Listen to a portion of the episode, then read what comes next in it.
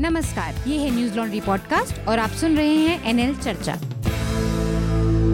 पहली चर्चा हम शुरू करते हैं जो कि मिलिट्री ट्रेनिंग से जुड़ी चर्चा है। इस मामले में एक खबर आई इंडियन एक्सप्रेस में, जिसमें ये कहा गया कि जो एनसीसी और एनएसएस है नेशनल कैडेट कॉप और नेशनल सोशल सर्विसेज़ तो इन दोनों के इतर इन दोनों योजनाओं का ही विस्तार करके हर साल देश में 10 लाख युवाओं को सैन्य प्रशिक्षण दिया जाएगा और उनके अंदर एक किस्म का अनुशासन और ये इस तरह की भावना को विकसित किया जाएगा। जहाँ तक एन एनसीसी का पूरा कॉन्सेप्ट है नेशनल कैडेट कॉप का वो इसी तरह की थी कि एक आ, मतलब आम जो जनता है या आम जो नागरिक हैं उनके अंदर भी एक किस्म का सैन्य प्रशिक्षण और उससे एक ज, मतलब जुड़ाव उसका बना रहे और एक सैन्य ट्रेनिंग का। पूरी दुनिया में वर्ल्ड वॉर टू और वन के टाइम पे देखा गया कि ज़्यादातर दुनिया में इस तरह के का चलन था कि वो अपने नागरिकों के लिए सैन्य प्रशिक्षण की व्यवस्था करता था। पर भारत में ब्रीफ पीरियड जो चाइना से वॉर का और उसके बाद पाकिस्तान से वॉर का था उस टाइम पे भी लोगों को फौरी तौर पर इकट्ठा करके और उस तरह के सैन्य प्रशिक्षण की बात की गई थी। कोई उसका सम, कोई कॉन्स्टिट्यूशनल उस तरह की बात नहीं है या कोई बाई लॉ इस तरह के प्रशिक्षण की कोई व्यवस्था हमारे यहाँ कभी नहीं देखने को मिली थी। तो एक तो मैं इस विषय पर को पे चर्चा में आनंद आपसे जानना चाहूँगा कि सैन्य प्रशिक्षण का जो मामला है आज भी कुछ यूरोपियन देश हैं जहाँ पर सैन्य प्रशिक्षण आम नागरिकों को देने की व्यवस्था है। ऑस्ट्रिया है और स्वीडन है कुछ देश। बहुत सारे देश ऐसे हैं जहाँ पर इसकी व्यवस्था थी, उसको ख़त्म कर दिया गया। जिसमें फ्रांस है यूके है यूएस है, तमाम देशों ने एक टाइम पे जब वर्ल्ड वॉर चल रहा था टू के टाइम पे तो काफ़ी समय तक ये व्यवस्था थी, लेकिन ख़त्म हो गई। तो ये जो व्यवस्था है मतलब पीस के टाइम पे शांति के भी टाइम पे आम नागरिकों को देने की। इसका आ, मतलब आम इसको किस तरह से आप देखेंगे कि ये एक एक सही प्रक्रिया है या इसके कुछ प्रोज एंड कॉन्स भी हैं? एक कॉन्स्क्रिप्शन की जो अवधारणा थी वो उसमें अनिवार्य अनिवार्यता की ज़्यादा उसमें कहेंगे कि अनिवार्यता है, लेकिन ये वॉल्ट्री है या नहीं, ये मुझे नहीं पता, लेकिन इसमें सरकार का यही रुख है। सरकार ने हालाँकि बाद में स्पष्ट किया कि वो उस इस खबर को इंडियन एक्सप्रेस ने सेंसनी खेज बनाया सेंसेशनलाइज किया है। और उसका जो कहना था वो उसका ये कहना था कि वो एनसीसी और एनएसएस का ही विस्तार करेगी। हाँ एनसीसी और एनएसएस का तो एनएसएस तो कई विश्वविद्यालयों में कॉल जो विद्यालयों में उसकी इकाई होती है। हम्म। जो कि कई कई जगह बहुत सक्रिय है कई जगह ठप है सिर्फ़ नाम मात्र ही है। तो दो बातें हैं अगर ये नीतिगत है हम्म। किसी सरकार का ये नीतिगत है और हम्म। इसे एक सरकारी प्रचार तंत्र का ही हम्म। अगर भाग माना जा रहा है तो इसमें भी इस सोच में एक कमी जो मुझे दिखाई दे रही है कि यह एक एजम्सन एक पूर्वाधारणा एक मान लिया गया है कि जैसे कि यही सरकार हमेशा रहेगी तो वो सिविल सेवा में लेटरल एंट्री का हो या हम्म। इस तरह के, के किसी भी नीति का हो हम्म। तो ये मान लेना कि अगले जैसे एक सिविल सेवा कर्म जो अधिकारी तीस साल तक या फिर ये हम्म। तो अगले छः सात चुनावों में सरकार ही नहीं बदलेगी मतलब अगर अगर ये नीतिगत है भी तो कोई नई सरकार इसको बदल सकती है। तो इसे उस मेरे ख्याल से कार्डर बेस्ड जो इस मौजूदा सरकार का जो कार्डर बेस्ड हम्म। स्वरूप है जो इनके हम्म। जो आइडियोलॉजिकल जो इनके पेरेंट ऑर्गेनाइजेशन है आर एस एस तो वो खुद एक बहुत कार्डर बेस्ड और कई मामलों में अनुशासित हाँ। काडर के सैन्य प्रणाली के इर्द गिर्द ही अनुशासित हाँ, संस्थान है तो मेरे ख्याल से इस पर बेचैनी जो है हम्म। उसमें कहीं ना कहीं इसका जर है कि, अच्छा। कि शायद उस उसी का एक एक्सटेंशन हम्म। काउंटर तो ये नहीं है तो तो हाँ। विस्तार पटल जो है कि हम्म। उसी का तो नहीं है एक है लेकिन उसमें जो इस सोच में कमी वही है कि ऐसा मान लेना कि यही हमेशा के लिए चुन ली गई तो ये बदला जा सकता है ये का और सनसनी खेज वाला वाली बात है इसमें हम्म। मूलतः मतलब कि अगर कोई बहुत दूर तक नहीं सोचे बहुत मोटिव्स इसमें एट्रीब्यूट नहीं करे हम्म, तो मेरे ख्याल से अगर मिनिस्ट्री ऑफ़ डिफेंस से आया है नहीं तो, ये पीएमओ से आया है तो मिनिस्ट्री ऑफ़ डिफेंस हाँ मिनिस्ट्री ऑफ़ डिफेंस और एनसीसी इस इस मीटिंग के पार्ट थे। पार्ट थे तो अगर उनके ये अचानक आया है या नीतिगत तौर पे इस पर कई वर्षों से इस तरह की योजना पर काम हो रही थी ये भी देखना होगा। तो ज़्यादा डिटेल्स के अभाव में इस पर बहुत कुछ मैं नहीं कह सकूँगा। हाँ ठीक बात। एक एक चीज़ इसमें लेकिन और है क्योंकि इसमें काफ़ी सरकार के स्पष्टीकरण के बाद जिस रिपोर्टर की स्टोरी है उसने भी अपना एक पक्ष लिखा है और उसका जो सफ़ाई सफ़ाई नामा है क्या कहेंगे जो स्पष्टीकरण आया है उसमें ये है कि दस lakh force of youth that was based on the proposal title national yes ये जो नेशनल यूथ एम्पावरमेंट स्कीम है, इसके तहत 10 लाख युवाओं को हर साल सैन्य प्रशिक्षण दिया जाने की, दी जाने की व्यवस्था थी और उस मीटिंग में साथ ही में डिस्कस हुआ कि एनसीसी और एनएसएस को भी स्ट्रेंथन किया जाए। तो सरकार का कहना कि वो केवल एनसीसी और एनएसएस के विस्तार की बात कर रही थी, रिपोर्टर का कहना है कि मीटिंग का एजेंडा ये था कि 10 लाख युवाओं को नेशनल यूथ एम्पावरमेंट स्कीम के तहत सैन्य प्रशिक्षण दिया जाएगा। इसके अलावा एनएसएस और उस पे जब ऑब्जेक्शन रेज हुए तो तब सेकेंड थॉट में उन्होंने ये कहा कि ये हाँ। एक्सटेंड एनसीसी और एनएसएस को ही किया जाएगा। हाँ। तो ये जो बाद में आई ये इससे क्या मतलब एक निष्कर्ष निकाला जा सकता है कि सरकार अब कुछ उसमें छिपा घटा बढ़ा रही है या वास्तव में एक्सप्रेस की रिपोर्ट सेंसेशनलाइज हुई? मुझे नहीं लगता अगर आप दोनों रिपोर्ट को साथ पढ़ें तो मुझे नहीं लगता कि कोई सेंसेशन है। और फिर और भी बातें की जा सकती है। सेंसेशन इसलिए नहीं है कि जो जब सरकार का जवाब आया जब सरकार का जवाब आता है और उसके साथ उसी जवाब में आप देखेंगे जो रिपोर्टर ने उसको रिस्पॉन्ड किया है तो उससे क्लियर हो जाता है कि जो बातें पहली रिपोर्ट में रिपोर्टर ने कही है उसमें कोई फैक्चुअल एरर नहीं है। और संस्थान उसको अपनी deny भी नहीं हाँ, किया है। संस्थान अपनी हाँ। रिपोर्ट से खड़ा है उसके साथ। संस्थान नहीं खड़ा है बल्कि जो बयान आया है सरकार की तरफ़ से उसमें भी कोई कॉन्ट्राडिक्टरी चीज़ नहीं है। मसलन कि आप देखें कि वो मीटिंग हुई थी तो सरकार डिनाई नहीं कर रहा है वो मीटिंग नहीं हुई थी। वो उस मीटिंग उस प्रपोजल उस बिल के तहत मतलब वो नेशनल यस के तहत हुई थी वो भी उसको मान रहा है।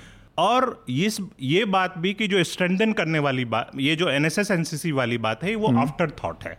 वो पहले हिस्सा नहीं था। नेशनल यस जो है वो अपने आप में एक ये अहम बात इसलिए है और मैं इसको एक सेंसेशनल न्यूज़ के तौर पर स्टोरी के तौर पर इसलिए नहीं देखता हूँ क्योंकि उसी से कुछ दिन पहले हम अभी आप देखेंगे पिछले दो तीन हफ़्ते पहले ही एक और चीज़ शुरू हुई जिसको कुछ मीडिया हाउसेज ने रिपोर्ट भी किया नव भारत टाइम्स ने दवायर उर्दू ने भी रिपोर्ट किया था कि किस तरह से मोदी मैसेंजर बनाने की कोशिश की जा रही है।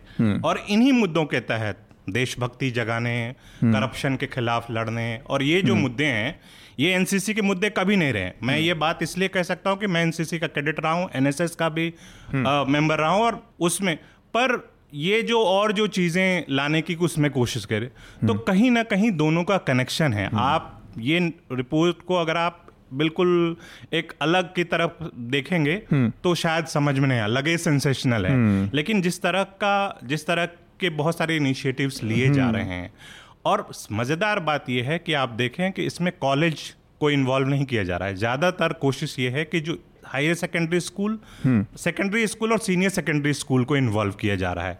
और मोदी मैसेंजर वाली जो बात थी उसमें तो मुझे ये हैरानी हुई कि एनसीपी ये ये जो एनसीपीसीआर है national commission for protection of child rights उसको भी इन्वॉल्व किया गया और कल्चरल मिनिस्ट्री। तो मुझे लगता है इस लिहाज से और हमने पहले भी देखा है। कि जब पहले ये आया था कि यूजीसी को खत्म करने की कोशिश की तो जा रही है बेसिकली ये ऑब्जर्वेशन है कि ये एक पूरे बड़े लार्जर ढांचे के तहत बढ़ाया गया कदम है हाँ मुझे लगता है उसमें देखना चाहिए। अमित और राहुल आप लोगों को इसमें मैं इन्वॉल्व करना चाह रहा हूँ। अगर किसी तरह से का मिलिटराइजेशन एक तो आपकी जो बात इस मसले पर जो अपनी समझ हो वो भी बताएँ लेकिन इसके अलावा किसी भी सोसाइटी में अगर सैन्य प्रशिक्षण या मतलब सेमी मिलिटराइजेशन जैसी कोई चीज़ दी जा रही है तो उसके वो मतलब व्यक्तिगत तौर पे मेरा मानना है कि किसी भी सिविल सोसाइटी में और भारत जैसे देश में जिसके पास 11-12 लाख की अपनी सेना है जो फुल टाइम, इसके अलावा पाँच सात लाख की करीब पैरामिलिट्री फोर्सेज है तो मिला के वो करीब इधर उधर और पुलिस फोर्सेज अलग से हैं अलग अलग अलग स्टेट्स की, बीस पच्चीस लाख के आसपास जो चीज़ें हैं।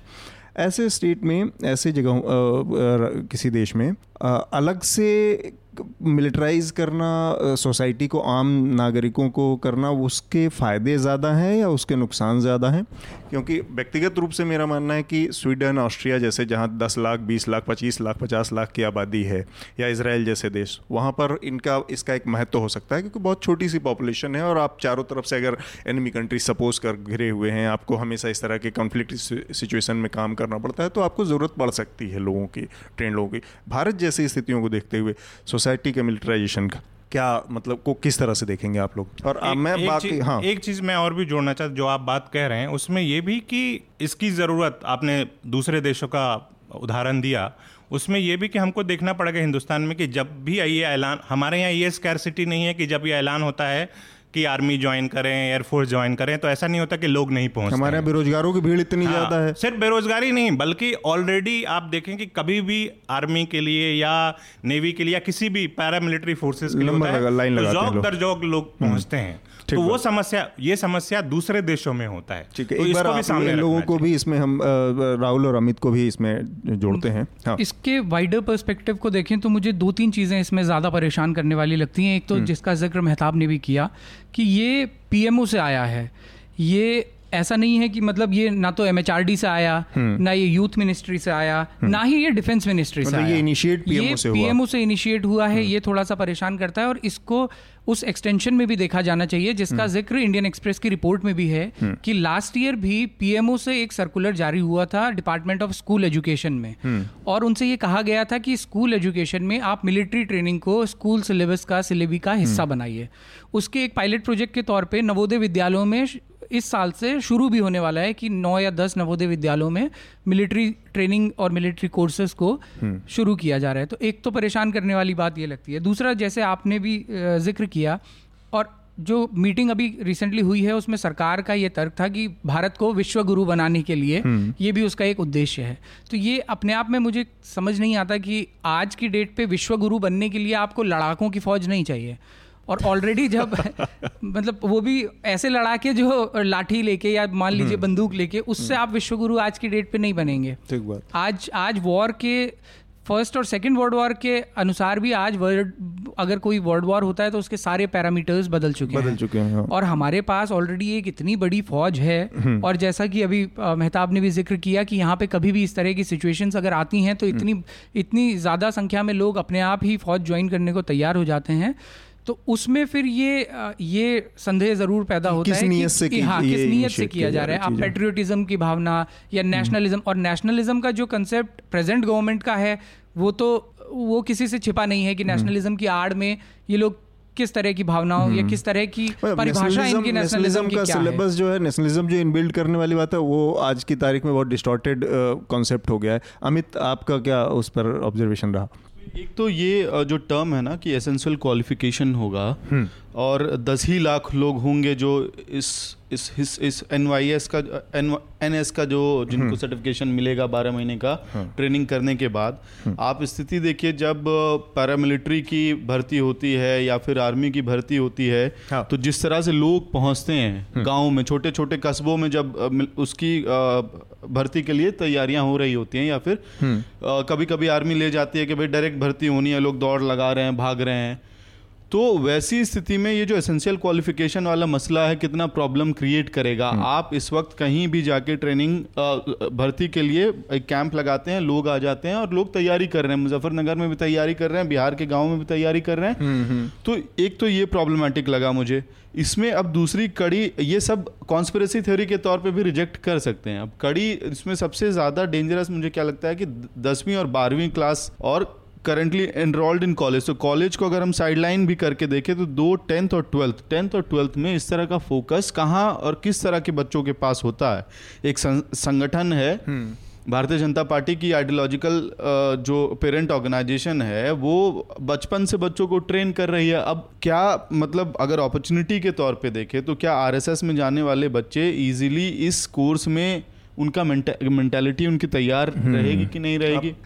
दिल एक एज होगा उनके पास। एक मैं आनंद इसमें इस पे एक थोड़ा सा आपकी एक टिप्पणी भी जानना चाह रहा था। बेसिकली आरएसएस का जो माना जाता है जो कि बीजेपी की पेरेंटल ऑर्गेनाइजेशन है उसका एक बहुत स्पष्ट विचार रहा है लंबे समय से शुरुआत से इवन गोलवलकर और उन लोगों का और उनके शाखा जो लगती है संघ की उसका कॉन्सेप्ट ही कहीं ना कहीं ये है कि अनुशासन और मिलिट्री पैटर्न पे लोगों का वो हो। क्योंकि उनको उनका ये अपना एक विचार है कि जो हिंदू समाज या हिंदुस्तान जो 700-800 सालों तक गुलामी या जो जो अटैकर्स का शिकार रहा, बाहरी हमला और हमलों का, उसके पीछे एक बड़ी वजह ये थी कि जो मार्शल जो एक टेंडेंसी होती है, वो हिंदुओं के अंदर नहीं थी या हमारे समाज के अंदर नहीं थी, जिसकी वजह से ये हमें इस तरह के स्थिति से गुजरना पड़ा। और इसलिए ज़रूरी है कि हिंदू मतलब हिंदुओं का एक, एक मिलिट्री ट्रेनिंग हो सबकी ज़रूरी और इसके अलावा उन लोगों का मिलिट्री ट्रेनिंग हो और एक अनुशासित वो हो। शाखा का कॉन्सेप्ट कहीं ना कहीं वैसे है। तो आरएसएस की जो ये आइडियोलॉजी लंबे समय से रही है क्या ये उसका एक्सटेंशन हो सकता है? पहल, पहली बात कि ये जो आ, रिपोर्ट आई तो ये पीएमओ की आधिकारिक कोई नोटिफिकेशन नहीं है। तो कई बार जो सेकंड थॉट में जो चीज़ ऐड हुआ वो हम्म। शायद जो नोटिफिकेशन में उन वो वो सारी चीज़ें हो सकता है आ सकती थी हम्म। लेकिन आ, अभी उस प्रक्रिया में ही था हम्म। आ, लेकिन एक जो आइडियोलॉजिकल स्कूल हाँ. से जो इनपुट आया उसको एक हो सकता है बहुत हाफ़ बेक्ड टाइप का कोई पॉलिसी तुरंत बनाने की कोशिश की गई हो आरएसएस मिलिट्री तो नहीं कहूँगा लेकिन प्रशिक्षण हाँ, लेकिन चरित्र निर्माण का हम्म। चरित्र निर्माण के एक भाग में जो शारीरिक हम्म। मतलब फ़िज़िकल एजुकेशन हम्म। और ये सबको भी उसका भाग मानता है हाँ। और जो भी जो कंजर्वेटिव पॉलिटिकल ऑर्गेनाइजेशंस होते हैं हम्म। वो, वो और कंजर्वेटिव का रूढ़ीवादी नहीं कहें तो रूढ़ीवादी कंजर्वेशन मतलब जो व्यवस्था चली आ रही है उसके कंटिन्यूटी में जो तो वो सामूहिक जो समझदारी है उसमें इंडिविजुअल मूर्ख हो सकता है लेकिन समुदाय नहीं हम्म। तो उस समुदाय के मतलब पूरे पूर्वालोकन में ऐसा लगा कि एक सैन्य शक्ति भी होनी चाहिए हम्म। तो इन्होंने जो कहा कि मौजूदा परिवेश में विश्व गुरु नहीं बनने के लिए सैन्य शक्ति नहीं चाहिए लेकिन विश्व शक्ति बनने के लिए अभी भी चाहिए हम्म।